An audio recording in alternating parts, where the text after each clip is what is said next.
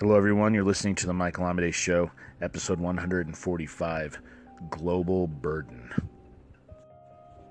This evening, I came home uh, from a long, long day where I teach. We had field day today, which is uh, is fun. It's great. It was beautiful outside. It was also dead exhausting. I mean, it was just completely knocked flat when I got home. So I tried to take some time to uh, try to fill myself up again. I wanted to uh, try to you know drink some water, stretch, relax, meditate, and then try to take in something that was going to stimulate my mind and help get an idea moving for this podcast and for other things as well.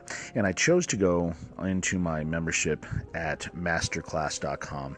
It's the one that has all the masterclasses from Hans Zimmer and Martin Scorsese and all of them. And I chose to find one and really dive into it. And what I found was a beautiful one that I hadn't even known had come out.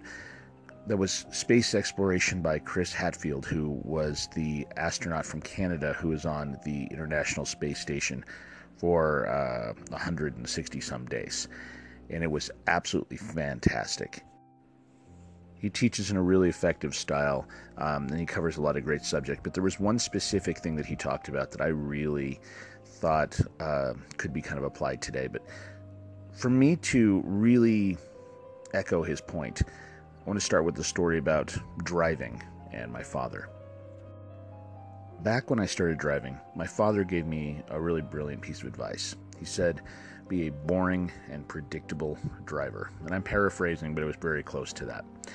And I really actually took that to heart. You know, there's been times where, of course, you want to drive fast and you want to get where you're going. But the idea is if I can leave on time so I don't have to rush and race and be ridiculous, and if I can be as predictable as humanly possible, then I really decrease the likelihood of being in an accident, not only for myself, but for the other people around me. Now, I realize this is a little bit different than the way some people do it. I think we get into autopilot a lot of times and we're not even thinking. But I really started thinking about kind of the philosophy behind this and why I do what I do and why other people are kind of doing what they're doing on the road. And I think that I see a lot of people whose focus is I get in my car, I need to go where I'm going, and I need to get there quickly.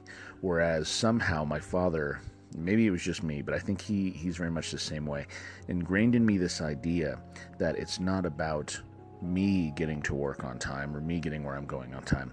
It's about myself and everyone else getting to where they're going on time and safely.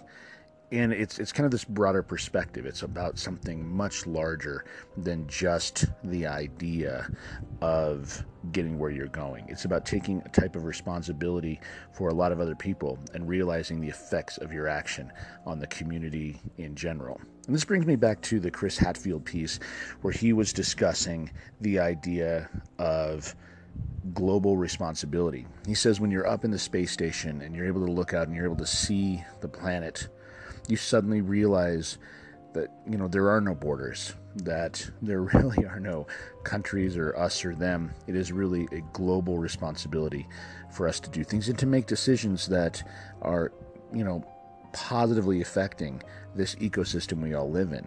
Because we have these illusions we don't live in the same place or what something that one group does isn't going to hurt what what someone else does or isn't going to hurt their environment I should say. But the reality is it does. It does actually hurt or it does actually help. We all affect each other.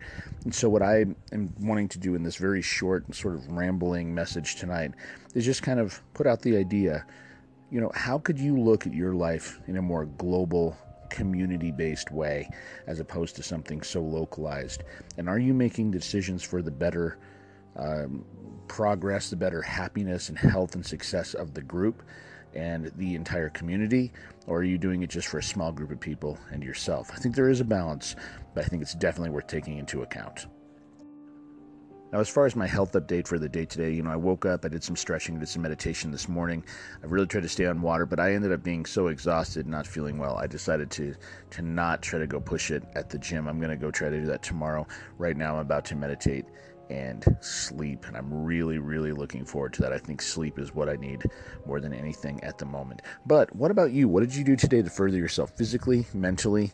uh, emotionally, financially, in whatever way. I'd love to hear about it. So if you want to find out more about me or contact me, you can find me at michaelamidei.com or anywhere on the social media networks. I'm all over there as well. Now, if you find yourself being creative with poetry, lyrics, short fiction, consider listening to my radio show, World Poetry Open Mic. We broadcast every Friday at 8 p.m. Mountain Standard Time. You can find us at worldpoetryopenmic.net.